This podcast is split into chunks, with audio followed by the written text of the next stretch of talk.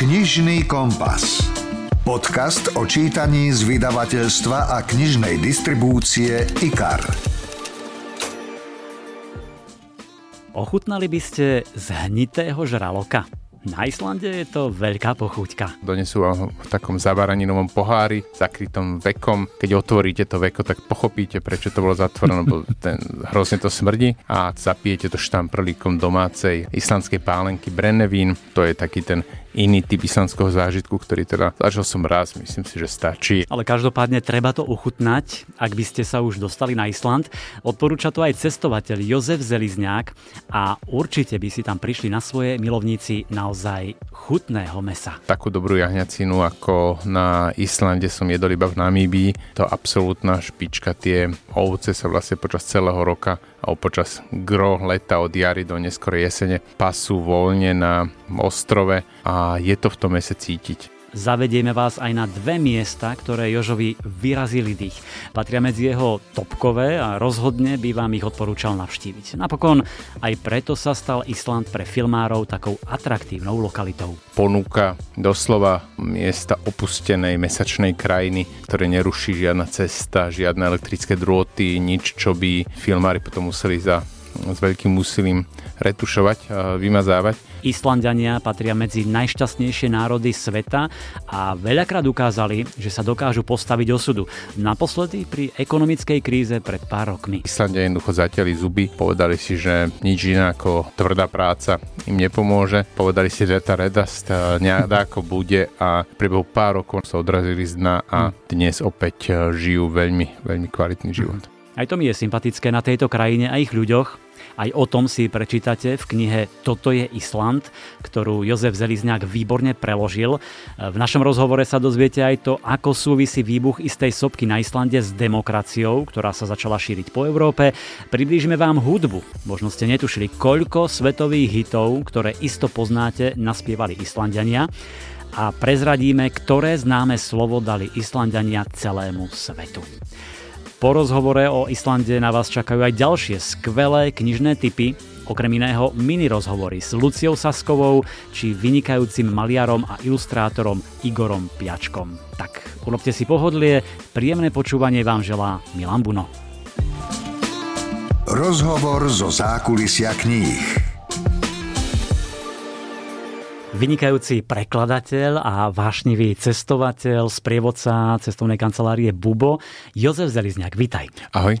Jožko, ty prekladáš také zvučné mená severskej Krymy, ako je Jonesbo, Stig Larsson, Henning Menkel, je tam Astrid Lindgrenová, Karl Ove Knausgaard, ale Naposledy si preložil aj knihu Toto je Island, ktorá mňa osobne teda nadchla a preto ťa chcem trošku vyspovedať. Navyše, som si zistil, že ty si aj garantom zájazdov na Island e, v vašej cestovnej kancelárii, takže myslím, že budeme mať informácie skutočne z tej prvej ruky a Island asi patrí medzi tvoje srdcovky? Áno, ja som prvýkrát bol na Islande začiatkom tohto milénia, asi pred 20 rokmi a musím povedať, že často sa ma ľudia pýtajú, že kde nájsť takúto skutočnú európsku exotiku, tak Island aj vďaka svojej polohe, ale aj mm, nejde ani tak o tú prírodu, o ktorej je samozrejme krásna, ale aj prístup k životu a spôsob, akým funguje spoločnosť, je naozaj s tou európskou exotikou. Mm-hmm. Áno, keď sa povie Island, tak mnohí si možno predstavia tú krajinu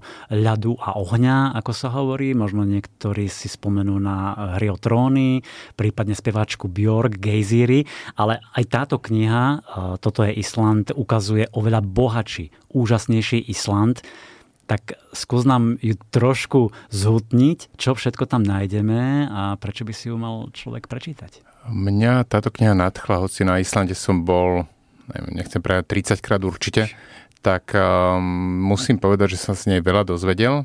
Je písaná uh, aj ľudia, ktorí uh, ešte na Islande neboli a majú iba takú hmlistú predstavu o Islande, tak získajú pocit uh, z tohto ostrova. Um, rodičov som zobral na Island v roku 2000 14 asi boli na Islande a keď ju čítala moja mama, tak e, dostala po desiatich rokoch normálne jednak chuť sa tam vrátiť a jednak že sa jej vybavovali doslova spomienky, ktoré sú tam skryté v tej knižke medzi riadkami. To znamená, ak ste boli niekedy na Islande, máte, obľúbili ste si tento ostrov, tak tento, táto knižka vás preniesie doslova všetkými zmyslami späť na uh, Island.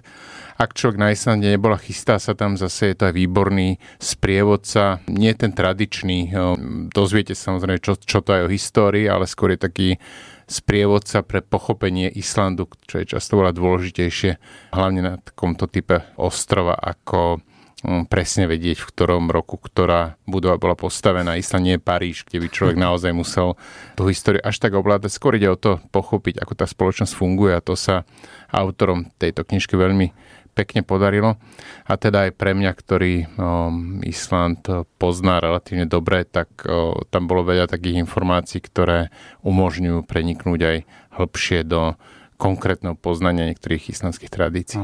Verím, že sa k ním dostaneme, lebo ja som mal presne ten istý pocit ako tvoja mama. Nebol som nikdy na Islande, ale po tejto knihe som dostal obrovskú chuť, lebo naozaj približuje prírodu, kultúru, zvyky, jedlo, sviatky. Je tam množstvo fotografií. O tej knihe a o Islande ako takom by sme podľa mňa mohli hovoriť hodiny a hodiny. A mohli by sme sa veľa rozprávať, ale vybral som z nej zo pár takých zaujímavých eh, kapitol, pikošiek, ktoré eh, mňa nalákali na túto krajinu a ktoré možno povedia o Islande veľa aj ostatným a našim poslucháčom. Tak napríklad, vraj existuje starý islandský vtip, ak nie si na Islande spokojný s počasím, počkaj 5 minút. To znamená, že tam je také premenlivé počasie? 15 minút treba počkať, 15. možno nie 5, ale nie oveľa viac. Naozaj, a zase platí to aj naopak, keď ráno vychá, vyšlo slnko a máte pocit, že dnes naozaj sa dá stričku a v nejakom ľahkom svetríku, tak počítajte s tým, že po obede môže prísť doslova taký e, koniec novembra na Slovensku, bude padať vodorovný dážď a bude 10 stupňov nad nulou počasie tam naozaj veľmi rýchlo mení. Island však je o poznanie teplejšie, ako človek má predstavu. Už mm-hmm. samotný názov ostrova Island znamená v preklade ľadový ostrov. Najmä keď človek tam ide v zime, často na Islande zimy sú aj teplejšie ako u nás na Slovensku. Tie teploty sa pohybujú povedzme okolo nuly mm-hmm. v Reykjaviku a a nejaké veľké zimy sa tam človek bať nemusí. Na druhej strane leta tam nebývajú veľmi teplé a zažil som už aj naozaj, hm, poviem tak, až skoro až tropické dni v Reykjaviku, kde človek ležal bez trička v parku, bolo 20 plus stupňov, čo mm. na Islande má človek pocit trópov, ale takisto aj cesty, kde počas 5 dní nevyšlo slnko, pršalo a bolo okolo 10, takže počasie tam veľmi rýchlo mení počasie je niečo, o čom na Islande každý bude hovoriť, pretože má to vplyv na váš pocit z dovolenky, ale nikto to nezmení. Hej, hej. Treba to asi zažiť a možno stačí naozaj ten jeden deň, aby, aby ste videli, aké tam je to počasie premenlivé. A možno aj preto Islandianov perfektne vystihuje fráza, ktorú som si tam prečítal a ktorú mi povieš, či dobre vyslovujem, beta redast. Áno, toto to, to znamená v preklade, čo si akože to sa vyrieši. Áno. Nie je to len o počasí, to je celkovo prístup k životu, ktorý možno by Angličania povedali niečo ako go with the flow, že, že proste človek, eh, čo sa nedá meniť, eh, nemeň, ono to nejak, nejako bude. Nejako bude, alebo dáko bude, by povedal možno Slovák. A to je ten prístup Islandianov k životu, ktorý im umožnil prežiť tisíc rokov na ostrove, ktorého, z ktorého dánsky král po výbuchu sopky Laky 1783 chcel Islandianov všetkých vysťahovať preč, lebo usúdil, že proste áno, toto je ostrov, na ktorom sa naozaj nedá žiť. Stále na výbuchu sopky, potom je hladomor, country, to ovce, kone, umierajú ľudia, tak ich chcel zobrať, Island, ktorý patril Dánsku a presťahovať ich do vtedy tiež dánskeho Norska, mm-hmm. že mhm. proste Island necháme osudu. A Islandenia sa zaťali, povedali si Deta Redas, takže nejak dáko bude a na tom ostrove zostali. A s tým potom súvisí aj ten eh, prístup Islandianov k životu, že eh, nie, že by sa netrápili, samozrejme, každý eh, rieši svoje životné veci, Aha. opak tvrdí, opak by bolo kliše, ale prístup k tomu, že nejako bude, že nakoniec predsa niekedy vyjde to slnko v mhm. úvodzovkách v živote, tak to je z Islandianov veľmi silno cítiť. A možno aj preto sú, alebo patria medzi najšťastnejšie národy na svete? To porovnanie šťastných národov je vždy tak, by som povedal, že trochu pokrývka, alebo mm. to podľa toho, že kto to ako merí a niekto hovorí, že šťastný je ten, kto nepozná, že jeho život môže byť lepší, takže tie najšťastnejšie sú vraj tie tradičné národy, ktoré síce umierajú v 40 ale umierajú v 40 šťastní. Treba povedať, že také tie zamračené, stiažujúce sa, frflajúce prístupy k životu, aké poznáme povedzme v Strednej Európe, sú na Islande veľmi neznáme a či už ide o to, akým spôsobom Islandia nechávajú na seba vplývať politiku, kde my sa tu roky už hádame o tom, či ten alebo ten politik každý to rieši a celé víkendy trávia ľudia pri nezmyselných politických diskusiách. Islania toto vôbec neriešia, venujú sa svojmu životu, venujú sa tomu, čo je pre ich život dôležité. Bolo to cítiť aj povedzme pri počas po veľkej hospodárskej kríze, ktorá teda Island postihla v rokoch 2008-2009, keď naozaj Island doslova zo dňa na deň sa ocitol na kolenách. Mm-hmm. Islandiania dlhé roky verili tomu, že sú najbohatší na svete, pobrali si obrovské hypotéky, proste žili mnohí nad svoje pomery, ale ťažko im to vyčítať, pretože verili tomu, že proste ten ostrov bude fungovať. Potom sa ukázalo zo dňa na deň, že ten, to všetko bola jedna pyramidová hra a že to krachlo ale aj v čase, keď eh, by povedzme mnohé národy v Európe siahali po nejakých extrémnych riešeniach typu extrémnej pravice alebo ľavice, tak Islandia jednoducho zatiaľi zuby. Povedali si, že nič iné ako tvrdá práca im nepomôže. Povedali si, že tá redast nejako bude a priebehu pár rokov, napriek tomu, že uznávaní ekonomickí experti pre rok predpovedali Islandu tmavú budúcnosť, tak v priebehu pár rokov sa odrazili z dna a hm dnes opäť e, žijú veľmi, veľmi kvalitný život. A presne aj o tom živote, aký je niekedy ťažký, ako makajú a povedzme už tí mladí alebo deti, že ako pomáhajú, tak tam píše, píšu tie... To sú autorky vlastne, lebo to sú také mená, ktoré niekedy človek nevie o, identifikovať, áno, či to muže na hm. autorky. O tom veľmi pekne píšu, čiže to si určite prečítajte. A keď už hovoríme o tom konkrétnom bežnom živote, tak poďme trošku na jedlo. Island je jeden z najlepších rybárskych regiónov na svete a oni sa mi vravia, život je ryba a ryba je život. To znamená, že ryby majú každý deň na stole. Ryby sú takou islandskou tradíciou. Vlastne už prví obyvateľia, ktorí prišli na Island, čo boli norskí vikingovia, teda takí, ktorí naozaj Island osídlili koncom 8. koncom 9. storočia, tak sa tu keďže tu žiadne zvieratá nežili, okrem polárnej líšky, tak sa živili rybolovom. A rybolov potom Následne po stáročia, vlastne najbližších tisíc rokov, bol hlavným zdrojom obživy mm-hmm. Islandianov. Bol to vlastne, dá sa povedať, jediný naozaj exportný artikel z Islandu. Dodnes je e, rybolov už samozrejme oveľa, oveľa modernejší ako kedysi je hlavným zdrojom príjmu um, Islandskej republiky. A takisto pochopiteľne potom sa aj ryba najčastejšie dostáva na stôl v islandských domov, domovoch, prípadne v islandských reštauráciách. Na druhej strane, akože určite rybu budete na Islande jesť, keď na Island prídete. O rôznych podobách jej spracovania o, si možno ešte niečo povieme, ale čo určite patrí k islandským špecialitám je jahňacina. Musím povedať, že takú dobrú jahňacinu ako na Islande som jedol iba v Namíbii. To absolútna špička. Tie ovce sa vlastne počas celého roka alebo počas gro leta od jary do neskorej jesene pasú voľne na ostrove a je to v tom mese cítiť. Každý, kto príde na Island, samozrejme v prvom, prvom momente siaha po rybách, veľmi často po veľrybe napríklad, ktorá je na Islande v ponuke reštaurácií pre ľudí, ktorí nemajú voči tomu zábrany, ale jahňacina je možno taký nie úplne ten prvoplánový typ, ale čo si čo na Islande treba ochutnať. Ochutnal si zhnitú rybu, lebo vraj to je favorit islandských oslav. O, áno, také dve špeciality, ktoré na Islande sú, ktoré človek môže ochutnať bez toho, aby musel byť pozvaný doma, domov na nejakú tradičnú oslavu počas konkrétneho dňa v roku, tak sú jednak sušené ryby, to je absolútna mm, veľmi veľká dobrota, najmä ak idete na Island eh, trekovať eh, na dlhšie túry, tak eh, vlastne na každej pumpe, v každých potravinách dostanete kúpiť sušenú tresku. A je to úžasný zdroj energie, proteínov, Veľmi ľahko sa to nosí, keďže tá treska je vysušená, doslova, že je lahučka, predáva sa to v takých sáčkoch ako bompary. Samozrejme smrdí rybacinou, je húževnatá, ale je to môj asi najobľúbenejší exotický a úvodzov exotický snack na cestách, aký poznám.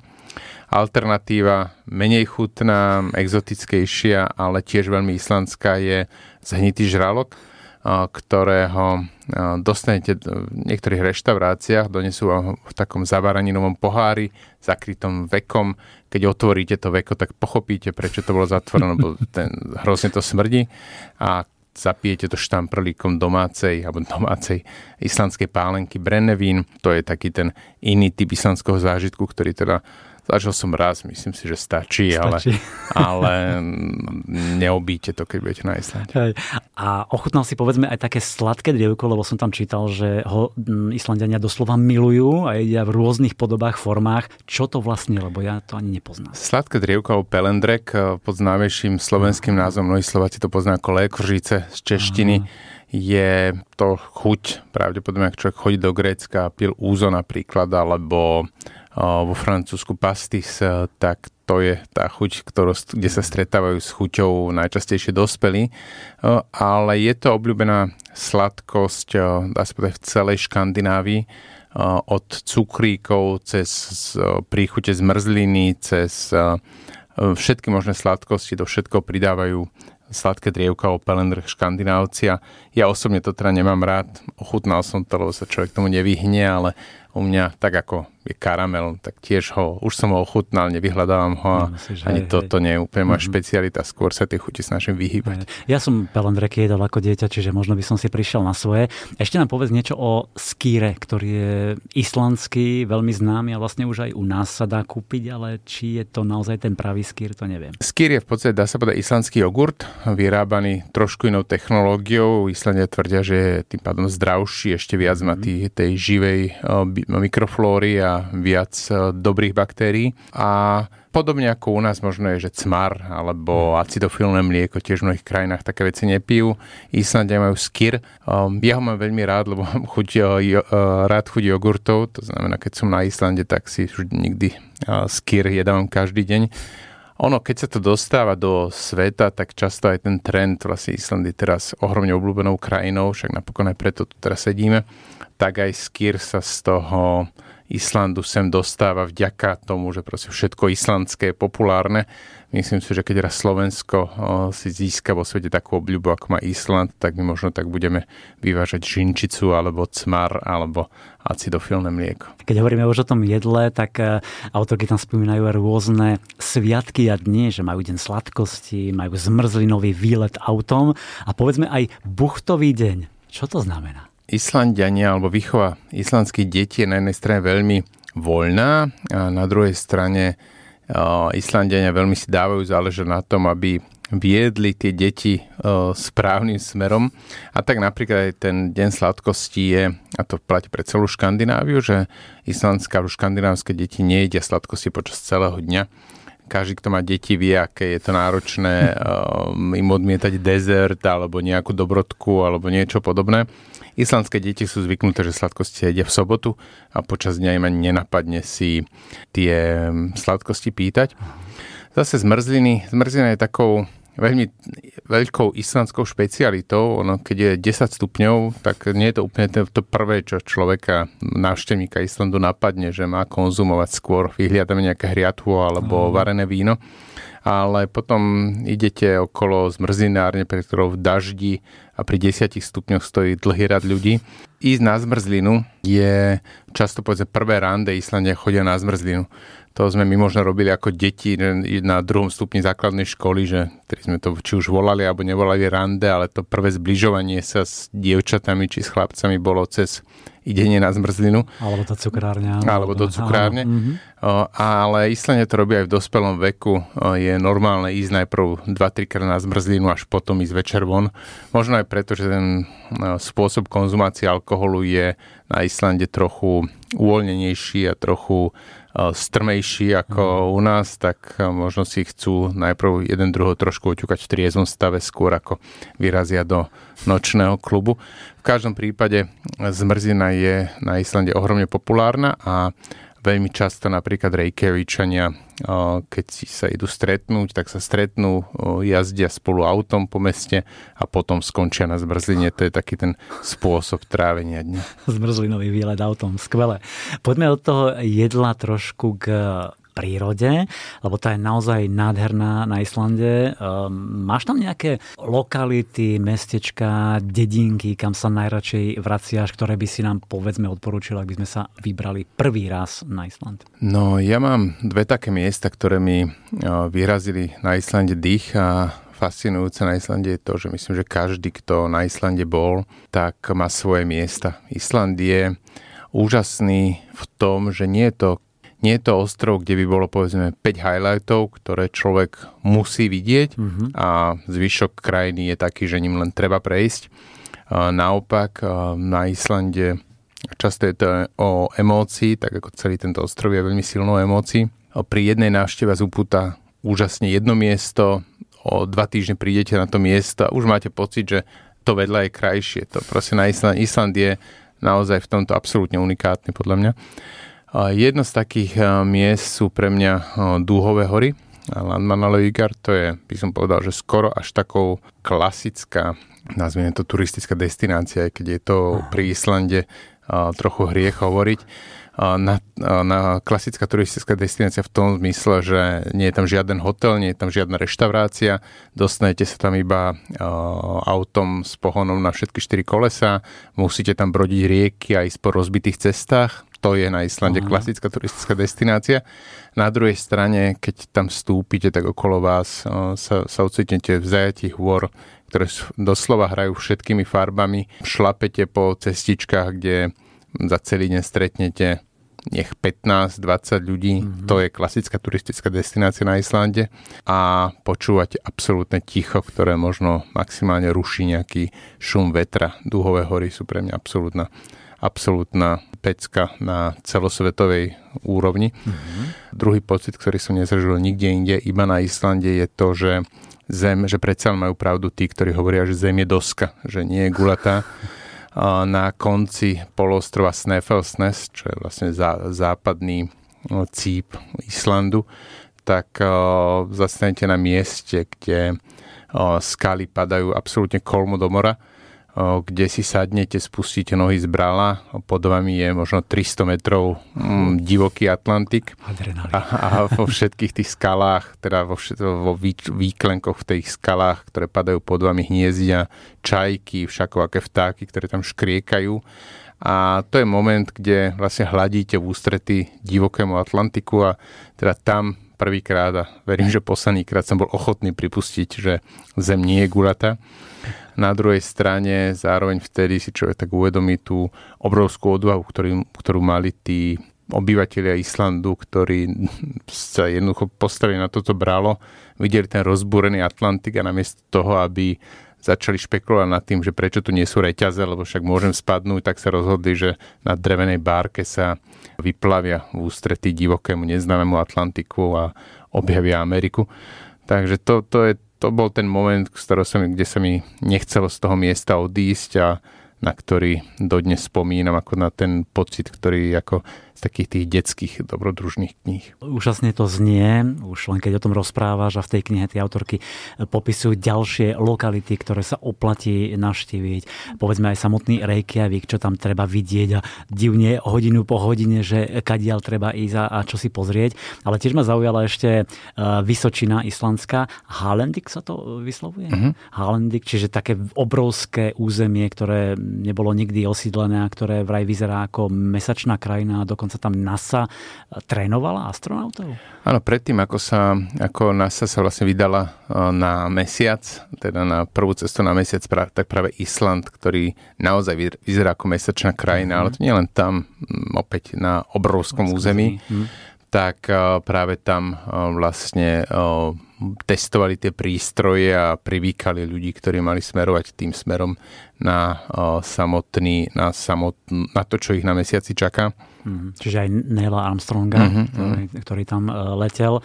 Uh, inak určite mnohí poslucháči naši počuli o, o sopke, ktorá sa volá Hekla. Určite čítali aj o tej, ktorá sa nedá vysloviť, ty to možno budeš vedieť, ale ktorá pe- pred pár rokmi zastavila leteckú dopravu nad celou Európou. Ako sa volá? Ja Fiat Leukutl. A výborne, takto presne. A tiež je tam vraj slávny gejsír, neviem, či sa to tak vyslovuje, ktorý vlastne dal pomenovanie všetkým gejzírom na svete? Áno, tých sopiek na Islande veľmi veľa. Mm, najznámejšia, teda najznámejšie z pohľadu Islandianov sú práve Hekla a Katla. To sú no, dve, ktoré mm, sú tradične naj, najnebezpečnejšie. Mm-hmm.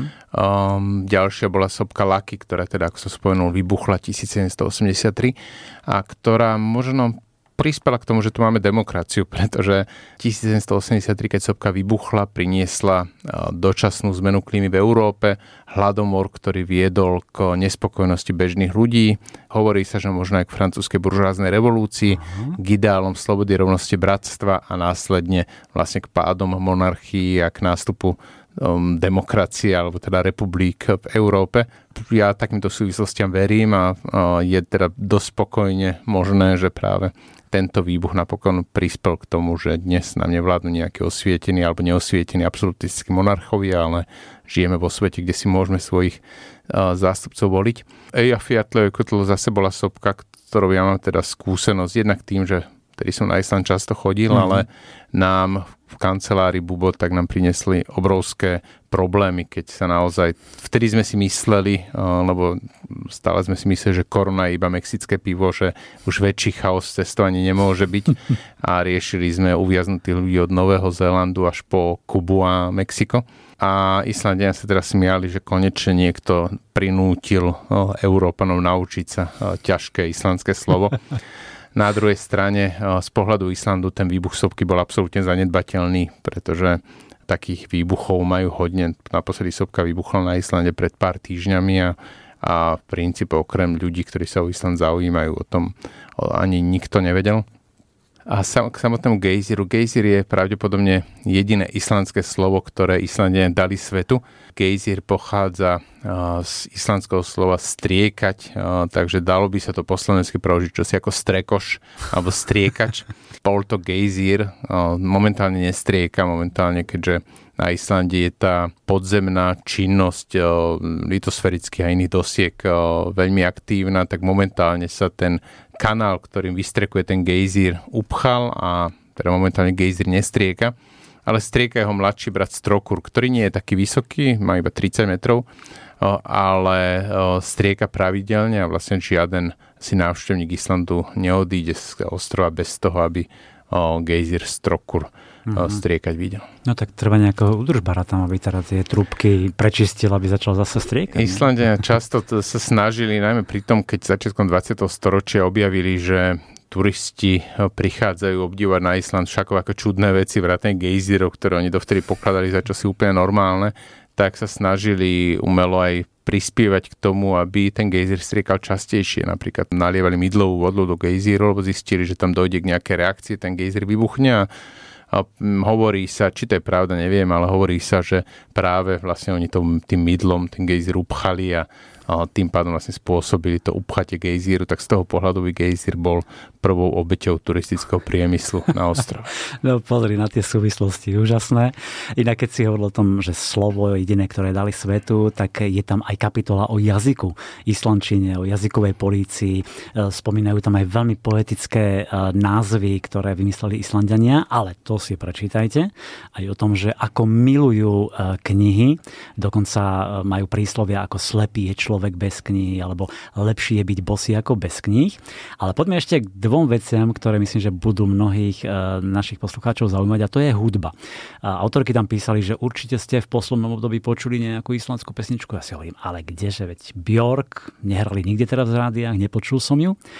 Ale potom som veľmi rýchlo zistil, že množstvo skladieb, ktoré sú v rebríčkoch na tých najvyšších miestach, pochádzajú z Islandu. Áno, Island e, má toľko obyvateľov, trošku viac obyvateľov ako Košice. E, je to naozaj e, malinký ostrov a neuveriteľné, ako, akým spôsobom sa či už napríklad v športe, keď si spomenieme na islandských futbalistov, mm-hmm. ale aj islandských házanárov napríklad, ktorí, ja si pamätám, keď som bol na Olympiade v Pekingu v roku 2008, tak Islandene hrali tam semifinále uh, házanárskeho turnaja mužov a porazili semifinále Španielsko a to bolo, ja neviem, to sa akože nedá opísať. Španielsko je jedna z Euró- zo svetových veľmocí a Island, maličký ostrov, ich rozbil a hral v finále, ktoré si potom prehral, ale ten ošiel na tribúne, keďže tam bolo asi tých 150 islandských fanúšikov, ktorí som si s nimi tam prežil, to si tiež budem pamätať dlho.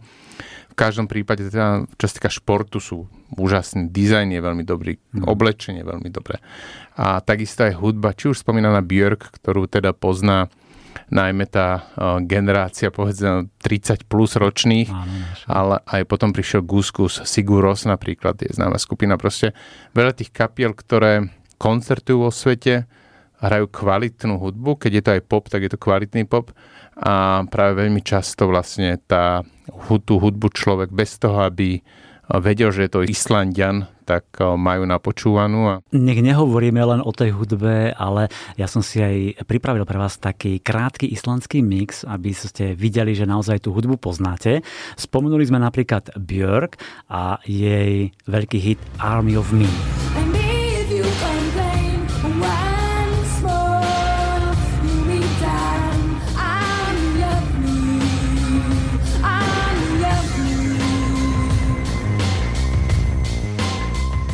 Potom napríklad Emiliana Torini a jej hit, ktorý aj ja som ho poznal, ale nevedel som, že ona je islandianka Jungle Drum.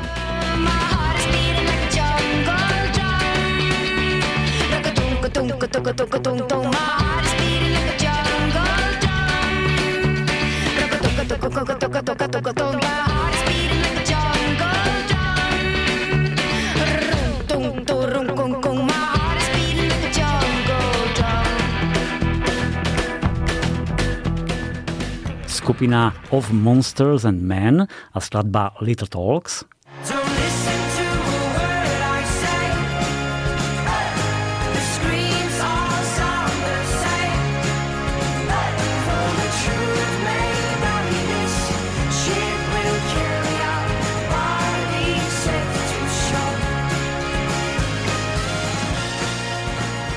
a rocková kapela Kaleo ktorá dosiahla obrovský úspech s pesničkou Way Down We Go.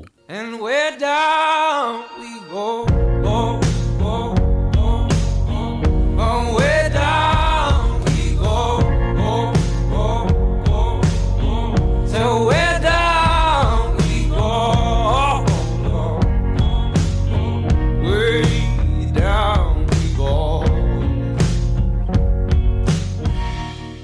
Verím, že ste počuli už tieto pesničky aj v našich hitparádach, že viaceré z nich ste poznali. Naozaj je tam veľa hudobníkov, ktorí prerazili do svetových hitparád a robia aj skvelú filmovú hudbu. Je tam veľa e, filmových, alebo teda hudobných skladateľov, či už k seriálu HBO Chernobyl, e, film Joker, Pán prstenov a tak ďalej. Ale keď hovorím už o filmoch, tak za posledné 10 ročia sa na Islande nakrúca čoraz viac filmov, lebo je to asi veľmi atraktívne atraktívna lokalita pre všetkých filmárov. Určite, ak človek hľadá, alebo ak režisér hľadá exotiku, ktorá je ľahko dostupná letecky z Európy aj z Ameriky, tak Island je na pol ceste medzi Severnou Amerikou a Európou mm-hmm. aj s geograficky veľmi vhodným miestom a zároveň ponúka doslova miesta opustenej mesačnej krajiny, ktoré neruší žiadna cesta, žiadne elektrické drôty, nič, čo by filmári potom museli za s veľkým úsilím retušovať, vymazávať. Takže ja som bol sám na ostrove, keď tam bol Tom Cruise, keď e, býval v hoteli Hilton, e, kúsok od nášho hotela. Tých filmov je veľmi veľa, ale ja chcem upraviť pozornosť aj na množstvo kvalitných islandských filmov, ktoré sa tu točia. Tie sú veľmi často skôr pre ľudí, ktorí majú radi takú tú alternatívnu mm. kinematografiu, ale vynikajúci festival, ktorý sa koná vždy v januári, februári e, na Slovensku, Skandy, ktorý prináša vlastne prehliadku najlepších škandinávskych filmov, tak vždy má v ponuke aj islandské, nazvime to hity. Mm-hmm. Je to vždy fascinujúce vidieť, že filmy, o ktoré ja, na, ktoré ja z Islandu vnímam ako naozajstné hity, ako je to čosi, ktoré, čo videl proste každý Islandian a je to takmer mainstream, tak v momente, keď to človek pozerá v bratislavskom kine alebo slovenskom kine, tak mu to prípada ako čosi uleteno, škandinávsko, alternatívne. Už aj to, čo si hovorí o tom, že kde je nastavená tá latka kultúry na Islande a povedzme v strednej Európe, že proste Islandenia aj v tomto sú tak pozitívne mimo. Ale treba to asi vidieť, hovoril si január, február Skandy, festival škandinávskych filmov a pozrieť si či už tieto islandské, alebo možno aj norské, švédske, fínske. V tej knihe sa ukrýva veľa zaujímavosti pikošiek, napríklad aj o tom, že islandské domy sú stávané tak, aby prežili zemetrasenie, že ich vykuruje geotermálna voda, že povedzme drvivá väčšina Islandianov nemá priezvisko. To všetko, prečo a ako to vlastne je, to sa dozviete v tej knihe. Ja som mimochodom pred pár mesiacmi čítal inú knihu, ktorá sa volá Ako Island zmenil svet, čiže ako táto malá ostrovná krajina pomáhala meniť dejiny. Už vtedy ma Island veľmi nadchol, dostal som chuť zacestovať si tam. A po tejto novinke, toto je Island, som už de facto rozhodnutý. Tie knihy, to toto rozprávanie prekladateľa a cestovateľa Joška Zelizňáka, to množstvo fotiek, to všetko ma nalákalo a verím, že sme ten pocit preniesli trošku aj na vás.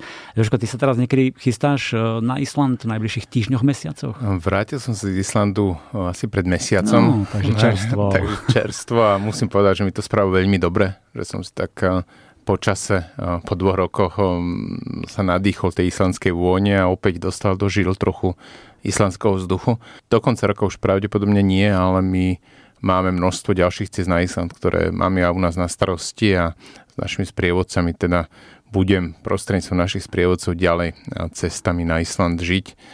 Pomaličky sa na Islande končí leto, prichádza jeseň, keď ktorá je vynikajúca z toho pohľadu, že ubúda turistov, to znamená Reykjavík aj e, samotný Island budete mať oveľa viac e, pre seba. Mm. Na druhej strane ten rozdiel medzi letným a jeseným počasím na Islande nie je veľmi veľký.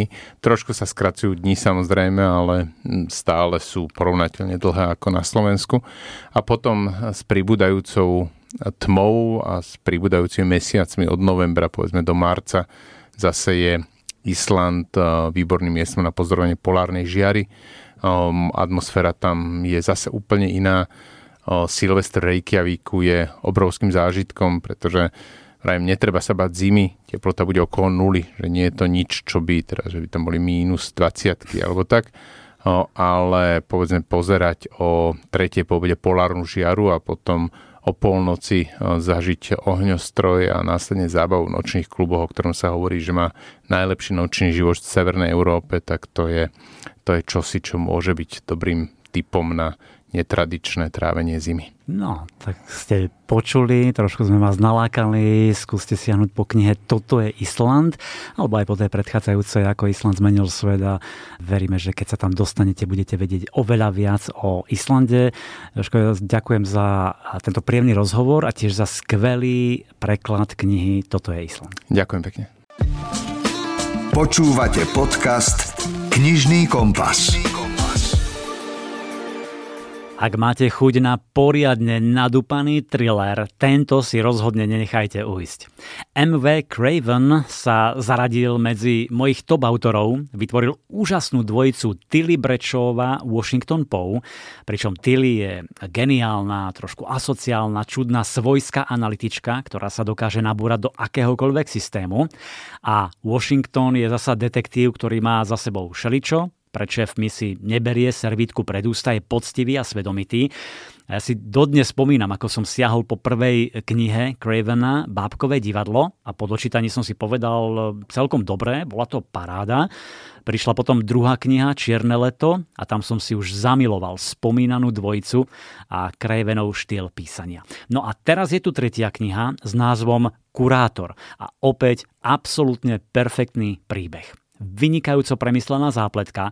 Craven dokáže indície, stopy, postupné kroky veľmi umne dávkovať, takže vás drží stovky strán a vy chcete čítať ešte a ešte a ešte. Baví vás styly, jej neohrabanosť v spoločnosti ľudí, jej oddanosť voči Póvi, ale tiež otcovská láska Washingtona Poa k nej, jeho ochranársky inštinkt, proste perfektná dvojica. Ale poďme k samotnému príbehu kurátora. Je koniec roka a šialený sériový vrah necháva na rôznych miestach po celej Kambrii kúsky tiel. Na každom mieste činu sa zároveň objaví čudný odkaz. Hashtag BSC 6. Washington Poe a Tilly Brečová si vezmu tento prípad, hoci im spočiatku nič nedáva zmysel. Prečo vrah niektoré obete pred vraždou uspal a iné zomierali v hrozných bolestiach? Prečo jediný podozrivý popiera skutočnosť, na ktorú majú vyšetrovatelia nezvratné dôkazy? A prečo si všetky obete vzali pred tromi rokmi v rovnakom čase dva týždne dovolenky?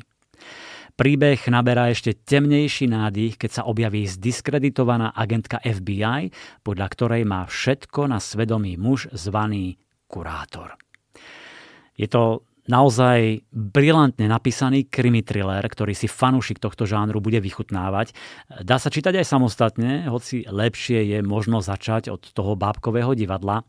Craven vie namixovať príbeh so všetkým, čo očakávate. Čiže sú tam plastické, sympatické postavy, výborne vykreslená detektívna práca, živé prostredie anglického vidieka, autentickosť. E, nie sú tam žiadne čudné zvraty alebo náhody, ktoré by kazili zážitok z čítania.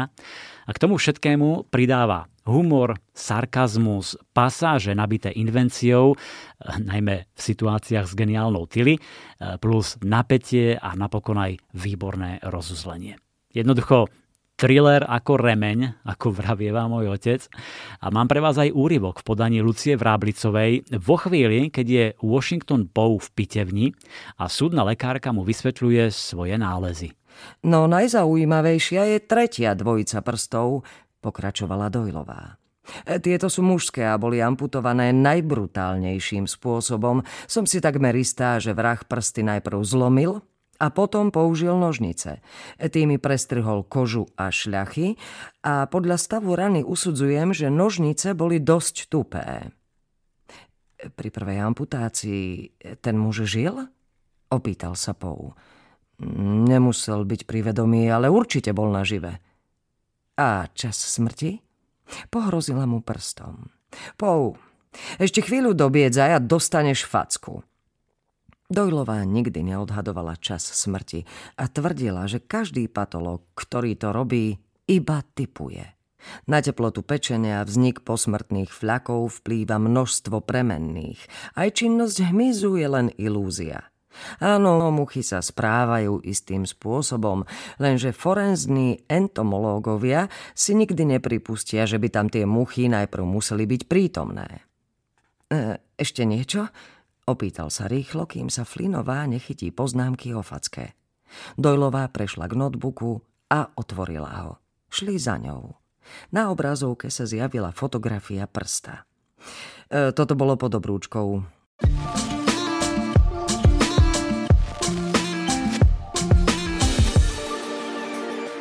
Lucia Sasková má na Slovensku každý rok čoraz viac fanúšikov, čitateliek a tie sa teraz dočkali novinky o vzťahu, o dvoch ľuďoch a dvoch svetoch, ktoré by sa inak nikdy nestretli, no osud vie občas prekvapiť.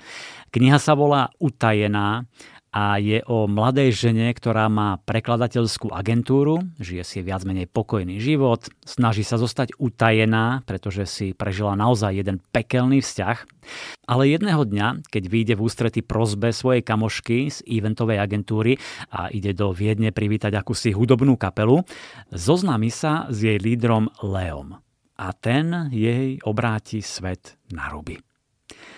Do tohto príbehu sa naozaj rýchlo ponoríte hneď na prvých stranách a budete si to s ústrednou dvojicou všetko užívať. Čiže koncerty skupiny Long Story vo Viedni či Prahe, cestu do Mexika aj do chladného Fínska, svet showbiznisu, hudobných celebrít, sociálnych sietí a zároveň uvidíte odvrátenú stranu tohto sveta. Sveta pozlátka, pretvárky, ilúzií.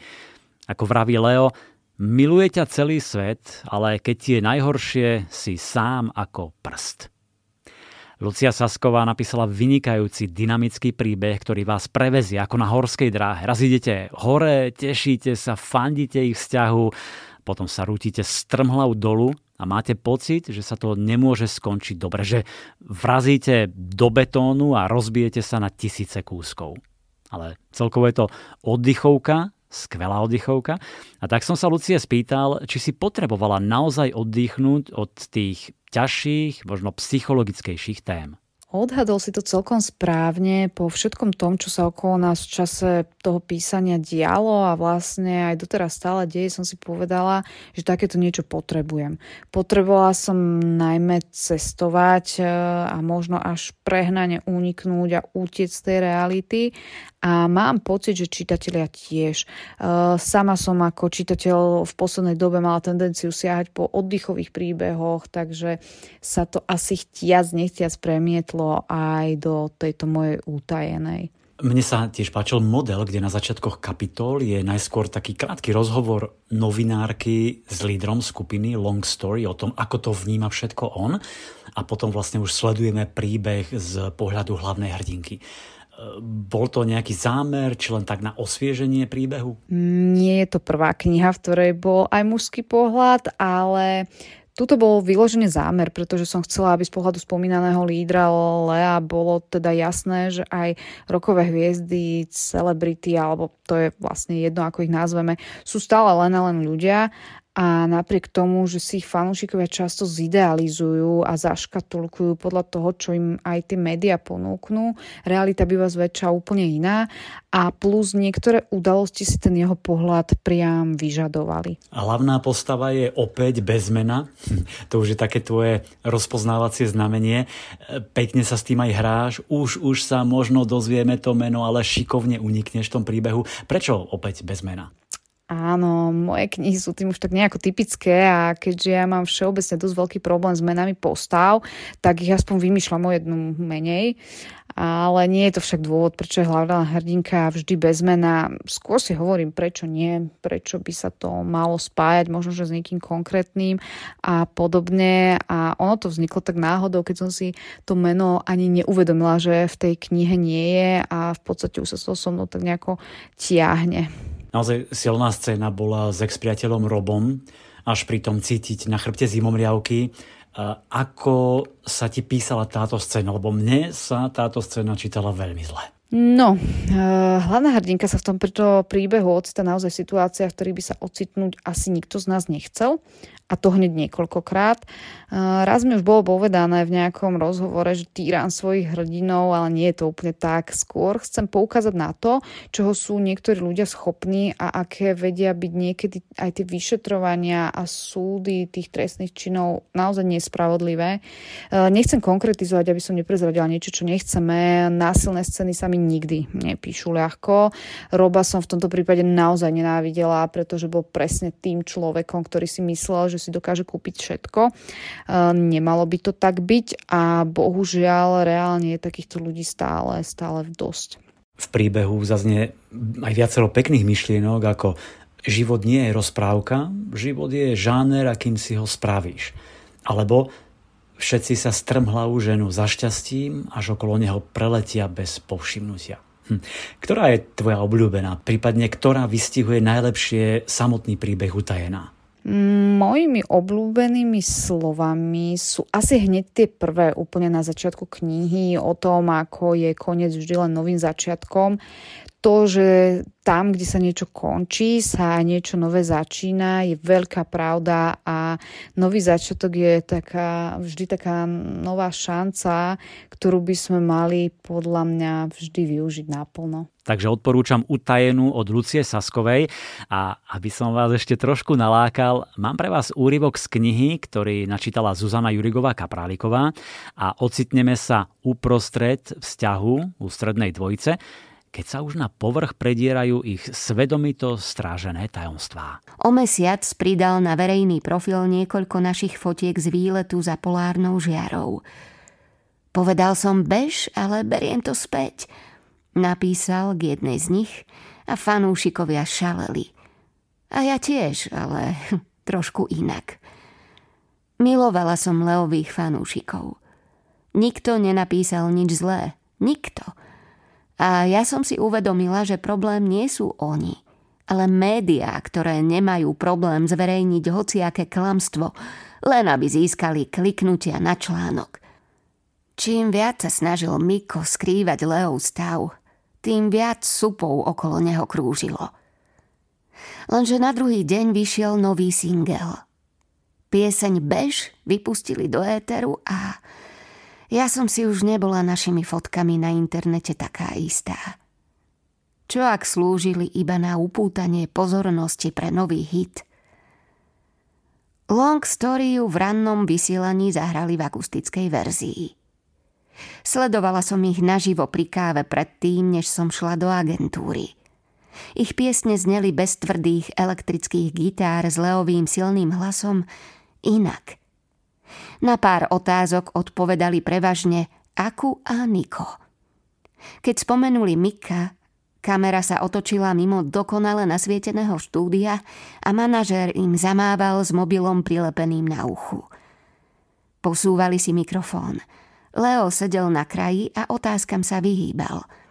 Mal krčovito zdvihnuté kútiky a prikývoval všetkému, čo ostatní hovorili, no mala som dojem, že si len plní svoju povinnosť. Show pokračuje. Počúvate podcast Knižný kompas. Ak máte radi výtvarné umenie, krásu ako takú a radi sa dívate na nádherné obrazy, mám pre vás super tip. Igor Piačka je významný slovenský výtvarník, ilustrátor, maliar, grafik a tvorca poštových známok a práve jeho tvorbe je venovaná kniha s jednoduchým názvom Piačka. Je to výpravná, bohato ilustrovaná publikácia o tvorbe autora, ktorý sa presadil aj v zahraničí a získal viacero ocenení.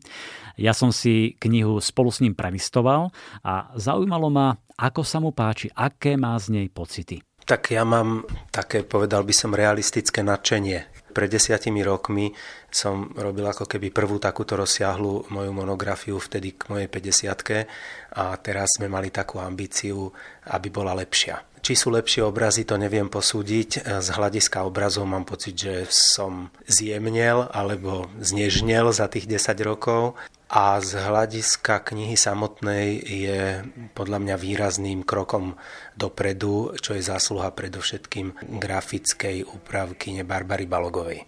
Tá monografia sa sústredí hlavne na tú poslednú vašu dekádu. Keď ste si pozerali tie obrázky, tú farebnosť, vy ste maliar, ilustrátor, kreslíte, grafik a tak ďalej ako sa vám pozdávala tá farebnosť, lebo určite je veľmi dôležitá pre vás, ktorý sa tým živíte, ktorý to tak milujete a vidíte do toho. Áno, farebnosť je alfa a omega obrazov a vyšla skutočne vynikajúco. Som veľmi spokojný, ale zároveň som si od začiatku uvedomoval, že práve farebnosť je aj úskalým nie len v tom, ako sú farby reprodukované, čo sa týka farebnej vernosti a ostrosti, ale aj vzhľadom k tomu, aby kniha nebola prefarbená. A síce farebné veci sú striedané s menej farebnými alebo až s monochromatickými. Farebné obrazy sú prestriedané s grafikami, ktoré sú farebne úspornejšie, ale aj, a to je také novum, aspoň pre mňa, e, s kresbami e, od takých tých základných škíc, potom aj proces vzniku obrazov. V niektorých prípadoch sme teda uviedli, ako ten obraz vzniká od, od prvotnej škíce cez rozkresby detailov, najčastejšie perom na bielom papieri a zároveň je tu niemálo aj textov. A tie texty sú viac menej e, rozdelené podľa toho, alebo aby robili takú určitú bordúru alebo nejakú paspartu aj k určitým tým e, častiam obrazovým. Takže je tam veľmi veľa detajlov, ktoré e, spolu tvoria ten celok, ale ako sa vraví, tie detaily robia majstra Presne ako hovoríte, môžete urobiť úžasné veci, ale ak nemyslíte na tie detaily, tak to môže všetko pokaziť ten celkový dojem. Vy ste spomenuli texty, tie sú v slovenčine a v angličtine, čiže aj výborný darček, pozornosť pre zahraničných milovníkov Slovenska alebo ľudí, ktorí žijú v zahraničí a pochádzajú zo Slovenska. Povedali ste, že ste trošku viac možno znežneli v tom poslednom období a naozaj tou knihou sa linie estetika, najmä estetika žien a hovorí o tom už priamo obálka, ktorá je úplne nádherná. Čiže viac ste sa zamerali na tú ženskú krásu, možno aj preto, že v týchto ťažších časoch je jej viac treba? Možno keď som bol mladší, tak viacej som, proporcionálne viacej som sa venoval aj niektorým ťažším témam. E, takéto obrazy majú svoj význam, pôsobia ako určitý určitá katarzia, katarzný očistný proces pre samotného výtvarníka. Samozrejme pre konzumenta, pre diváka môžu byť náročnejšie a niekedy vyvolávajúce viacej nekľudu. Zatiaľ, čo tá estetika, predovšetkým teda ženského tela, v mojom prípade, dovolím si povedať, ja som, ja som výrazný alebo dominantný teda figuralista. Objavujú sa tu samozrejme nielen ženy, ale aj muži a deti, ale tie ženy, priznám sa, dominujú.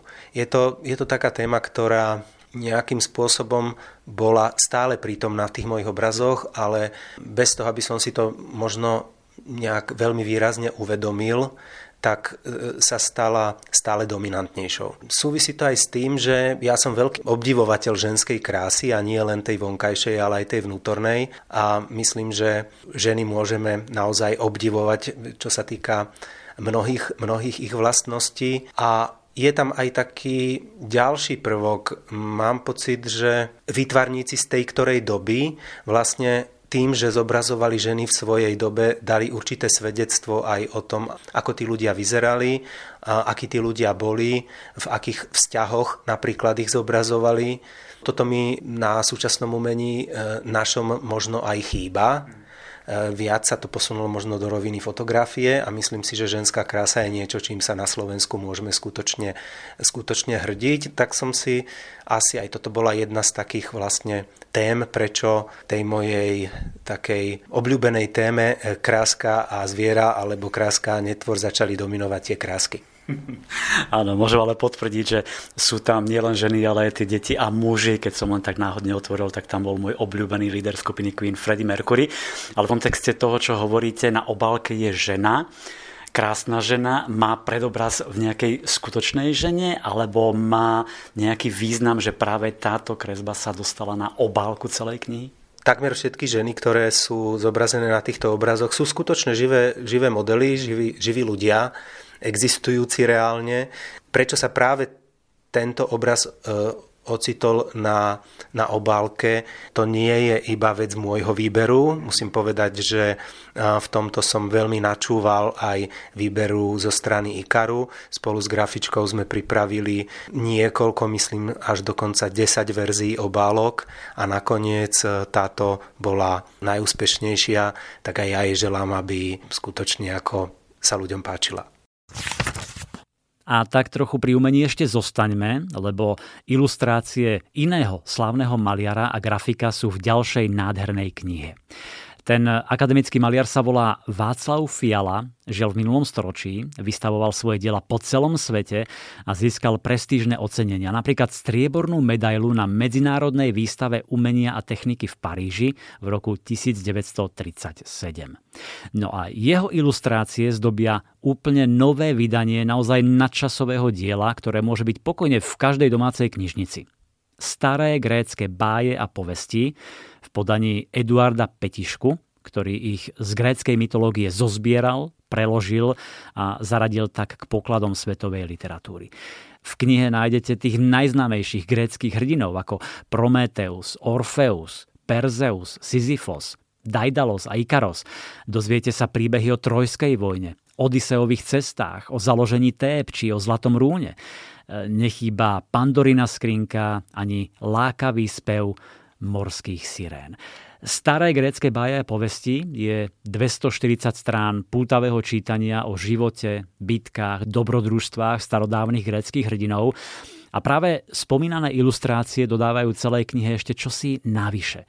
Václav Fiala úžasne vystihol samotné príbehy, naše predstavy o dávnych greckých bohoch a pozoruhodná je aj grafická úprava. Štúdio Pergamen sa držalo niekdajších klasických prístupov, ale zároveň pridalo moderné prvky, ako je neviem, čistejší a vzdušnejší dizajn alebo upravené proporcie ilustrácií.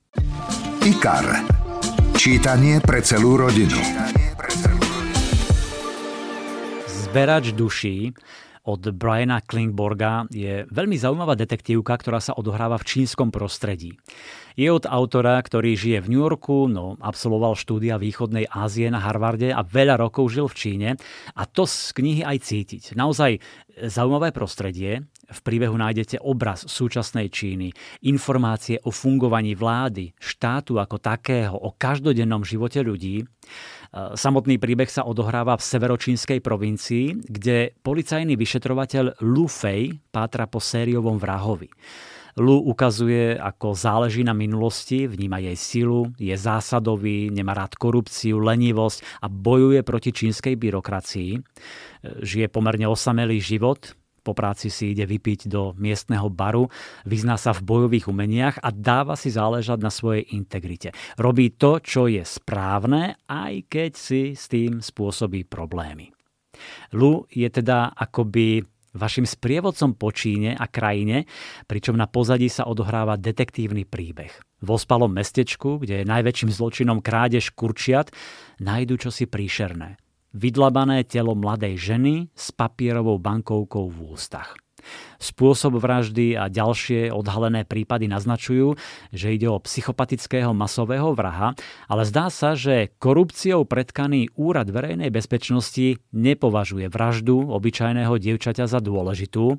Najradšej by odsudili prvého podozrivého a do toho všetkého sa zapája tvrdohlavý a zásadový Lu Fei.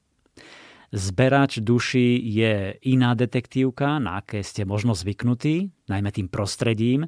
A napríklad vždy na začiatku kapitoly je citát predsedu Máce Tunga, aj samotný hlavný hrdina neraz cituje filozofov, napríklad Konfúcia, takže to naozaj osvieži a ozvláštni celý detektívny príbeh.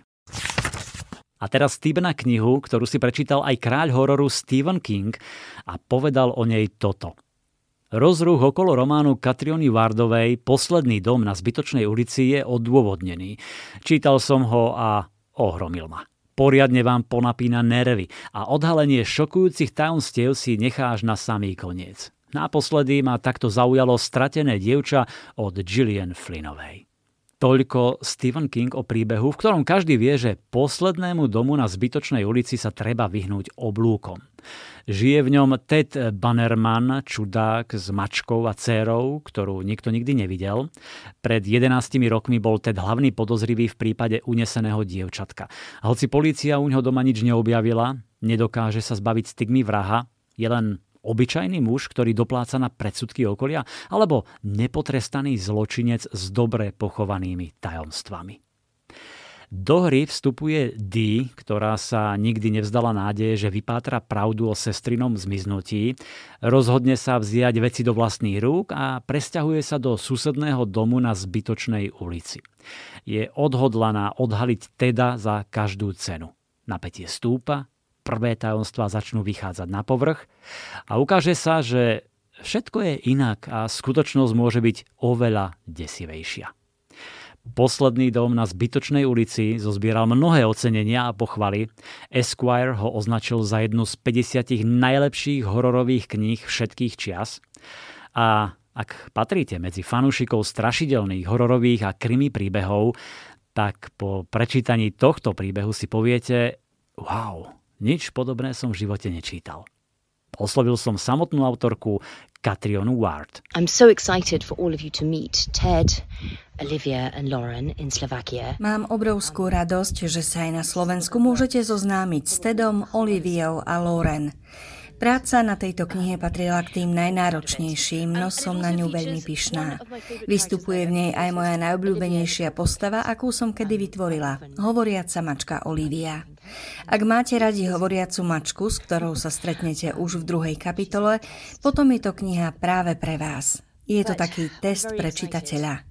V každom prípade mám veľkú radosť a dúfam, že sa vám bude páčiť svet, ktorý som vytvorila. Slovenský spisovateľ. 70 rokov vo vašej knižnici. Z tohto vydavateľstva tu mám dve lahôdky. Jedna pre milovničky historických romancí, druhá pre fanúšikov Agáty Kristy. V novom vydaní totiž vyšlo Karibské tajomstvo, jedna z jej najznámejších detektívok z roku 1964, ktorá vás zavedie na nádherný karibský ostrov, kam sa za oddychom vybrala legendárna Jane Marplová. No ale ako ju už poznáme, nemá rada nečinnosť, polihovanie a tak sa kolieska v jej hlave neprestanú krútiť ani počas dovolenky v horúcom Karibiku. Náhly sklon majora Palgrava v nej napriek jeho vysokému veku i hneď vyvolá podozrenie, veď iba deň predtým si od neho vypočula zaujímavú historku o sériovom vrahovi.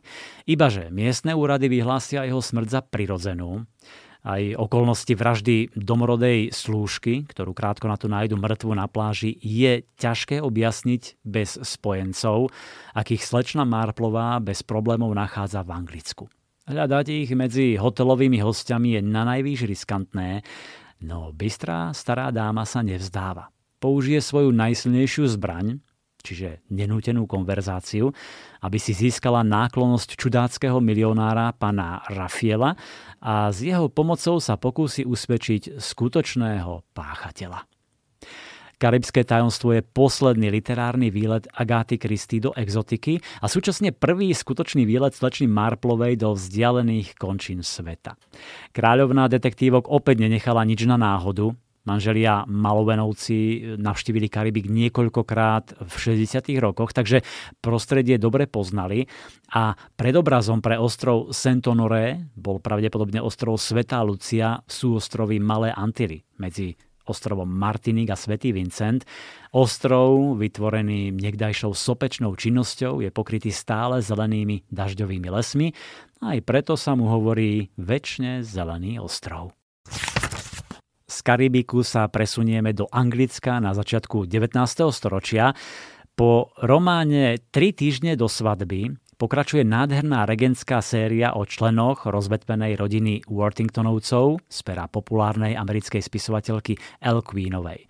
Novinka má názov Markýz hľadá manželku spoznávame Doroteu Doty Sternovú, ktorá s najlepšou priateľkou Charlotte prichádza do Londýna, kde sa jej ujíma manželka lorda Worthingtona Grace. Hoci Doty vyrastala na vidieku, je vnúčka vojvodkyne Bristolovej a vychovali ju ako príslušničku šľachty a svojou krásou i duchaplnosťou očarí všetkých, no najmä Worthingtonovho bratranca Dominika Markíza Mertona. Toho vychovával prísny strýko a vždy mu zdôrazňoval, že si má plniť povinnosti a vyhýbať sa láske. Ale krásna Doty má v sebe niečo, čo mu Markíz nevie odolať. Ak si ju chce získať, musí sa rozhodnúť. Bude sa naďalej držať stríkových príkazov, alebo zariskuje všetko kvôli žene, ktorá sa mu zdá dokonalá? Markýz hľadá manželku je klasická regentská romanca s úžasnou hrdinkou. Doty má srdce na pravom mieste, je láskavá, veľkorysá, trpezlivá, chce sa vydať z lásky a som si istý, že si ju rýchlo obľúbite. Počúvate podcast Knižný kompas. Knižný kompas. Mám tu aj niečo pre pánov, ktorí milujú kone pod kapotou a zvlášť taliansku automobilovú značku Ferrari, ktorá tento rok oslavuje 75. výročie založenia. A pri tejto príležitosti vyšla kniha Ferrari, v ktorej historik automobilizmu a fotograf Denis Adler ponúka fanúšikom značky nielen kompletnú históriu výroby športových automobilov Ferrari, ale venuje sa aj rannej kariére Enza Ferrariho v pretekárskom týme Alfa Romeo, Detailný text sprevádzajú autorové úžasné fotografie, doplnené o historické snímky aj zábery iných špičkových automobilových fotografov. Kniha Ferrari má vyše 330 strán a 10 kapitol ako spomínaná história značky, dobrodružstvo Enza Ferrariho, prvé cestné a pretekárske automobily, nový look Ferrari v 70. rokoch a samozrejme Ferrari v 21. storočí.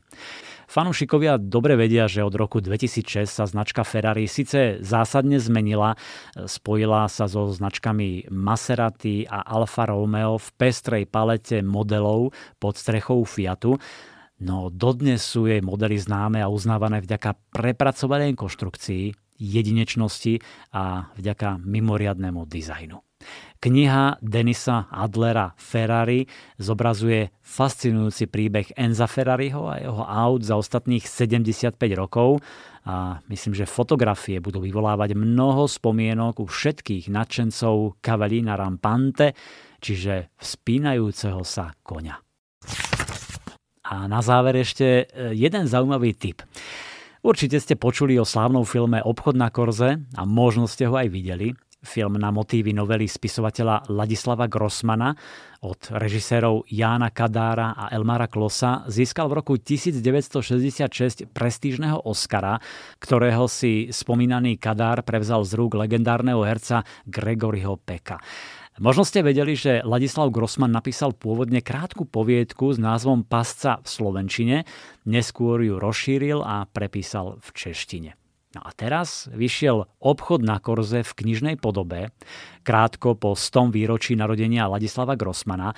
Novelu doplňa text Georgia Grossmana, autorovho syna, ktorý približuje otcov pohnutý osud a historička Michala Lônčiková pridala analýzu diela v dobovom kontexte. Prepojila predlohu s filmovým spracovaním a pridala aj životné príbehy hercov a filmárov. Ako viete, je to príbeh stolára Tóna Brtka a pani Lautmanovej, majiteľky obchodu s gombíkmi, ktorý sa odvíja počas druhej svetovej vojny. Oboch obyvateľov malého mesta slovenského štátu spoja udalosti veľkých dejín. Tóno, obyčajný človek, čo nejako nesympatizuje s ľudáckým režimom, nedobrovoľne arizuje, pani Lautmanová nedobrovoľne zotrváva na mieste, ktoré jej poskytuje neisté útočisko. Keď nastane rozhodujúca chvíľa a všetci židovskí mešťania sa majú prihlásiť do transportu, vzťah neprejde najťažšou skúškou. Slávny obchod na Korze, teda teraz aj v novom knižnom vydaní. Tebe by sa asi huba skrivila, keby si ma zrvať na stráž. To som papagaj. A čo si myslíš, že by ťa zda ruka zdrvenila, keby si zodvihol na pozdrav? Na váš rozkaz, milostivá. Všetci sú šikovnejší ako ty. Zavri. Čo? Dielňu.